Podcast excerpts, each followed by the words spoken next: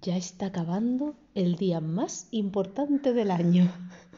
En este hogar, desde luego, es muy trascendente. Es, llevamos todo el año preparándolo. Bueno, Contando efectivamente, efectivamente es el Día del Padre. Y eh, además coincide que es el santo del padre de las niñas. Bueno, es San José Sí. y nosotras, Josep. Josep. ahí Pep. Sí, Porque el padre de las niñas se llama Pep. esto hay que explicarlo. Marcando mucho la P del final. Así. Pep.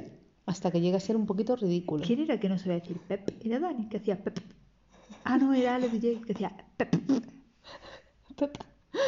Bueno, que, mm, que esto tiene historia, porque claro, nos, siempre surge la duda de qué pasará cuando las niñas pregunten por su padre, cómo, cómo vamos a hacer para explicarle, o sea, porque claro, nosotras nos parece todo muy bien y supongo que a ellas también les parecerá muy bien, Claro, pero lo tendrán normalizado.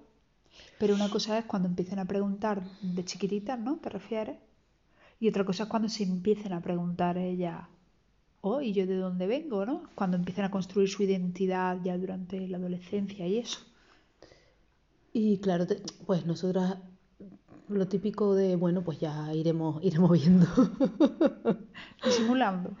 Y por lo pronto hemos, hemos tomado la, la- como la decisión, tampoco hemos tomado la decisión, pero como el, el camino de, de miti- mitimis- mitimizar, miti- Mitomizar. mitomizar, hacerlo Es que no sé mito, que- Ah, hacerlo mito, vale. Pues no sé cómo se dice. mitomizar, no lo sé, bueno, hacer mito, mitogilizar, no me mitología. Bueno, eh, tengo la neurona dando vueltas hoy, ¿eh? Sé. Bueno, hoy, ayer y toda la Hoy ha semana. sido un día intensito, Hoy ha sido un día vaya. intenso, sí, sí, sí, sí. que le hemos tenido que decir a mi madre que si podía venir antes y tal, porque teníamos bastante follón de estudio y de, y de trabajo, y entonces estamos las dos un poco patinando ya. La yo siempre estoy patinando a estas horas, es que, es que es tarde. Y yo a esta hora ya... Tarde dice y son las nueve y media. Oh, Bueno, pero, Pero para es que para nosotras es de mí... madrugada, Y para mí es Bueno, tardísimo. centrémonos en Pep. Venga, pues eso, optamos por... por eh, mi- miti- mi- miti- mi- mito- hacer- por hacer al- la figura paterna un mito. Eh, y nada, y, y- y decidimos, tuvimos una discusión, a ver, el semen vino de un banco de semen de Cataluña. Entonces, Al principio se llamaba Pau. y entonces, claro, era un semen catalán y pues, pues, pues entonces su padre es catalán. Eso es una, ya una certeza que, y además que tiene nombre catalán, no es un, no es un, Bueno, antes de nada decir que eh, por ley no tenemos absolutamente ninguna información sobre el donante porque lo estamos dando eso por hecho. Ah, claro. Y a lo mejor alguien lo está oyendo y se piensa de verdad que se llama Pep. O sea, no sabemos absolutamente nada del donante y nunca jamás en la vida podremos saberlo. Ese sería el punto de partida, creo. sí. Eh, Cosa que, por cierto, en Inglaterra es diferente. Por ley, el donante tiene que estar disponible. Lo típico de cuando da un niño en adopción que a, a los 18 años tiene la posibilidad de contactar contigo, pues en Reino Unido mm, esto sucede también con la donación de, de esperma y creo que de óvulos también. supongo. De manera que eso hace que no tengan donantes. Sea, no... Es que tú imagínate que donas semen, entonces eres un estudiante pajillero y donas dona semen por 40 euros. Claro, y luego te aparecen a los 18 años. 18 años. Mm, Papá, ¿tú qué? No, no, no. Pues eso- eso hijos, así, ocho hijos. ya ves. No, Yo qué máximo sé. seis. El máximo, eso no sé si es una ley europea o española o qué, pero si un donante llega a concebir más de seis, o sea, seis hijos, eh, destruyen todo su semen. No sabemos por qué, es un poquito exageradito, porque si distribuyen el semen a mm, 3.500 kilómetros, pues, hija, no pasa nada si, mm, yo qué sé, no se va a cruzar con un hermanastro. Bueno, pero como no se sabe, a mí no me parece del todo mal, ¿eh? Yo, yo qué sé, pensar que de repente Lisa y Paula tienen ocho hermanos es como... Claro que si tienen cinco. Claro, eso estábamos diciendo esta mañana. ¿Contarán el, el parto gemelar? ¿Restarán un niño más? Sí, ¿no? Le estamos restando una oportunidad a Pep. Bueno, no, a Pep no, a una familia. Has A dicho una. a Pep. Hay que marcar mucho la P. Bueno, pues el donante es anónimo. Sí. Y nosotras estábamos, pues, eso, con, pues, con, con esta, con esta guachafita de es catalán, no sé qué, y además eso no se llama Antonio, se llama Pau en ese momento. Sí. Pero claro, luego de repente Paula se llama Paula Claro, empezamos ya con el cachondeo de tú te llamas Paula, como- Pau como tu padre. y, y al final fui yo la que dije, mira, ya está, su padre no se llama Pau. Y como es así la cuestión, pues podemos cambiar si nos da la gana. A lo mejor el año que viene se llama de otra manera. De Se llama momento se llama. Pep. ¡Ah! Roger, no sé decir muy bien eso. Yo tampoco por eso, como un nombre súper difícil. Y, y bueno, pues eh, es- es- es- tenemos como esa, como ese, esa incertidumbre, ¿no? De decir, ¿cómo gestionaremos? Yo, la verdad, que confío bastante en nuestras, en nuestras capacidades de gestionar su, pues sus dudas y su, y su construcción de identidad. de- y cuando se enfade con nosotras y nos diga que somos una que le hemos arruinado la vida porque, porque somos una familia atípica pues yo creo que tendremos herramientas como para gestionarlo más o menos bien. Claro, lo que sí que teníamos claro desde el principio, eh, incluso antes de quedarme embarazada y todo, era que obviamente no íbamos a optar por el secretismo y por ocultarle nada, porque además en nuestro caso es bastante evidente, ¿no? Pero sí es verdad que en el- hace muchísimos años eh, incluso habíamos hablado de, la posibilidad de inseminarnos con, con el semen de algún conocido y tal. Y era algo que no queríamos gestionar. O sea, sabemos que hay mucha gente que opta por eso, está bien, eh, interesante por muchas cosas, porque sabe de dónde viene y demás. Pero bueno, gestionar esas relaciones. Por ejemplo, había algún amigo que decía, pues no se lo digáis, lo guardáis en secreto para siempre. Y decíamos, pero bueno, porque le vas a querer hacer eso a tu, a tu hijo, ¿no? Qué duro. Y entonces siempre pensamos que el hecho de ser un donante anónimo ya implica una identidad, aunque no sea una identidad propia, pero no es un hueco en el que, o sea, a ver si se me entiende. Por supuesto, hay una carencia de información. Por eso lo rellenamos con información absurda, como que sabe tocar la guitarra, que tiene entradas, tenía entradas, ¿verdad? Medio calvillo, sí. medio calvillo, pero sexy. Y bueno, sabemos que tiene los ojos claritos. Eso sí, eso sí es Es la una única- certeza. realmente es la única información que tenemos. Y, y podemos jugar a ir, mm, no sé, eh, rellenando ese espacio eh, con cosas que se nos ocurran o con rasgos que veamos en las niñas. O incluso podemos más adelante hacer dibujos de él y, y, no sé, y el día del padre componerle una canción de Pep te queremos. Pero, pero realmente lo que, lo que es más difícil de manejar es los vacíos, ¿no? Y en ese sentido, pues sí que, sí que nos parecía más peligroso. Y sobre todo, sobre todo, no entrar en la mentira. Bueno, esto es una opción personal y entiendo que en muchas situaciones, muchas familias, hacen falta mentiras para poder seguir adelante, pero es que en nuestro caso no hace falta porque, eh, yo qué sé, me refiero, por ejemplo, a casos de adopción y demás, de acogimiento y, y mm, críos que, se, que están con sus tías pensando que es su madre y cosas así. Pero es que en nuestro caso es tan evidente que es como que esa tensión la liberamos. Y además creo que podemos hacer algo creativo y, y no sé, y disfrutarlo, ¿no? La, la parte que más me cuesta, o sea, no veo demasiado problema en cuando las niñas con 3-4 años empiezan a hacer preguntas y tengan que dar explicaciones. Sí, que vuelvan del cole con un dibujito, con una Claro. taza, con una foto de ellas, te quiero papá. Eso me parece como más cómico, ¿no? Creo que bien gestionado, con bastante comunicación y demás, y la información que tenemos y demás, no debería ser complicado. Sí que me preocupa más lo que decía antes de durante la adolescencia, porque ya es una cuestión de identidad personal. Y ahí sí que, bueno, se remueven muchas cosas y, y sí es posible que, que tengan necesidades, pero claro, el hecho de saber que no hay forma legal y humana de, de satisfacer esa información, pues bueno, ya limita, ¿no? Como que pone un freno por ahí y bueno, habrá que reconstruirse o, o ir a terapia, a hacer. Pero bueno, no, no pueden acusarnos de que le estemos eh, quitando información Que nosotras o te- manipulándola o... De forma intencional, sí. Mm, me parece que hay una forma que si las niñas tienen una enfermedad, no sé qué, tú tienes la posibilidad de contactar. No, pero no, no. Un Pero- médico, ¿eh? el rollo era un me servicio médico, era. Puede contactar con el banco en concreto y sí que está identificado, o sea, en el historial aparece un código y podrían acceder, por ejemplo, a, esa persona y hacer unas pruebas o si pudiese ser donante de algún tejido o algo así, pero tú no te enteras de quién es, eh, a través de los hospitales y eso. Eso es lo que yo entendí cuando firmamos los papeles. Pero además, no, no, en plan de, oye, le ha salido un herpes, queremos saber quién es Pep.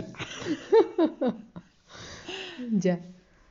Así que eso, de momento pues no ha habido... Sería muy raro conocer a Pep, ¿verdad? Pues la verdad es que sí.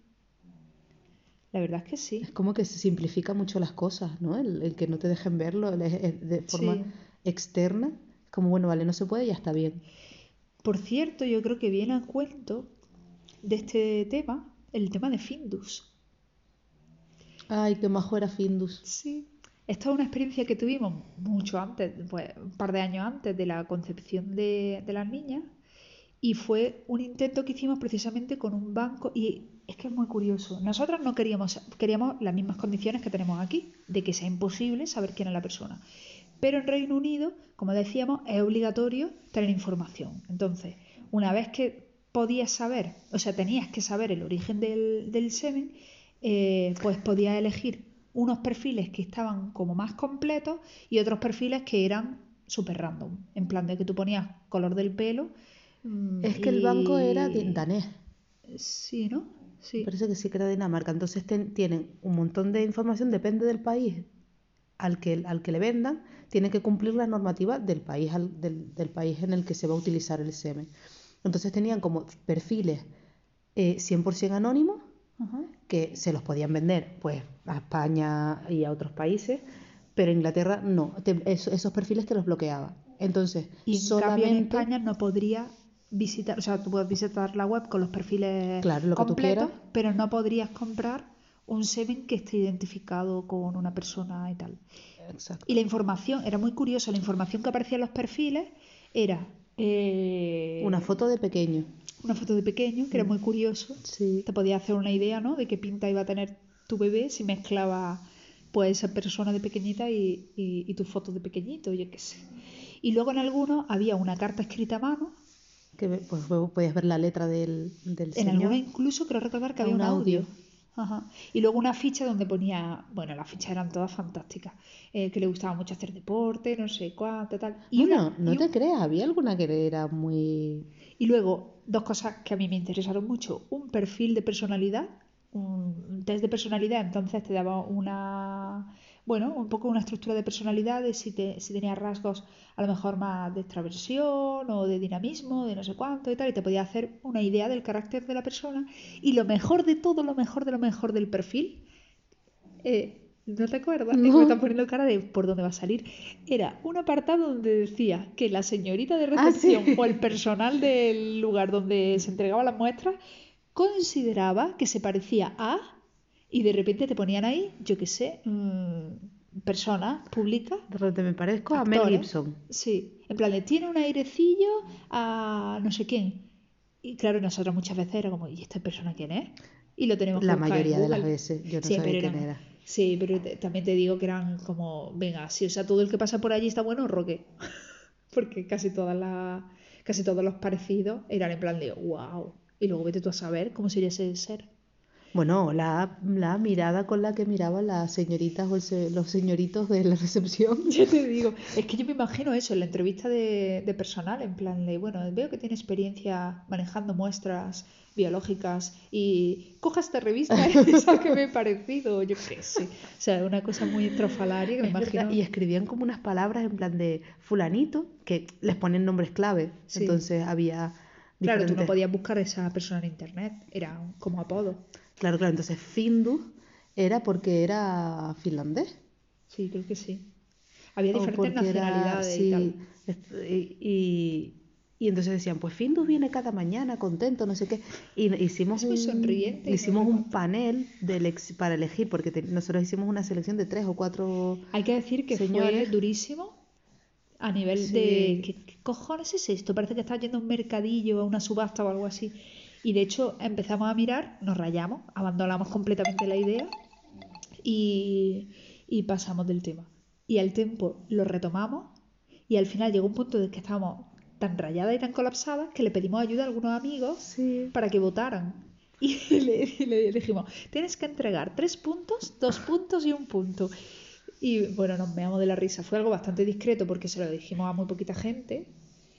Y... Pero las cuatro personas o cinco personas que Sí. votaron, la verdad que... que Además fue muy, fue muy dispar, la- los puntos fueron bastante repartidos Sí. y, y nosotros pues habíamos elegido pues que fueran rasgos hispanos, porque claro, perdona, Findus, o sea, mm, un danés que te salen las niñas de dos metros y medio, Eh, no sé qué, pues le habían puesto rasgos hispanos, ¿no? Habían puesto... Sí, no me acuerdo. No me acuerdo, pero...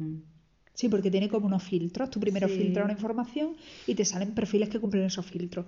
Y luego vas entrando en cada perfil y cualificando por la, eso, los rasgos de personalidad, a quién se parece, las letras del paisano, no sé Los qué. hobbies, si tienen hijos o no. Sí, sí, es verdad. Eso era una cosa que, que, no, que nos gustó porque Findus tenía una hija de dos años o algo así. Y la Sí. carta que escribió, mira tú, la tontería, o sea, vete tú a saber, Findus será de una familia bien y te- habrá tenido una educación estupenda y no sé qué, o alguien le escribe esas cartas. Pero había otros que eran como más basiquitos, así más tal. Y, y él dijo que cuando tuvo a su hija, comprendió que era el mejor regalo de la vida, no sé qué, y que si él podía ofrecerle ese regalo a alguien desconocido, que, que lo haría y que encantado porque maravilloso y no sé qué dijimos, ay, por favor, qué mono este chico. Y por ahí está, que vi el otro día el PDF de Findus. Ah, sí. Sí, ahí se quedó. Hay que decir que luego, cuando volvimos a mirar al tiempo, ya no había disponible, así que ya Mm. habrá tenido seis hijitos. Hay siete findusitos por ahí. A Pero lo bueno, más, a lo pero mejor ha tenido más guapo. por su vida. ¿eh? A lo mejor ha tenido más en su vida. Y si tú tienes un hijo propio, ¿te lo cuentan? Claro, ¿no? Te lo tendrán que contar. Hombre, no lo sé. Tendremos que llamar a críos. a ver cómo hacen ese, esos baremos. Pero aquí yo creo que es igual, ¿no? No, no, no, no sé. No, no, no. Parecido como la decimos a las niñas. Ahora empieza a- a- empezamos a hablar con, con propiedad, con tono de niña y... Sí, a mí me pasa cuando me despido de alguien y le digo adiós y la hago con la mano así y digo, perdona, qué puta vergüenza. y es el panadero que viene. Pues sí, prácticamente.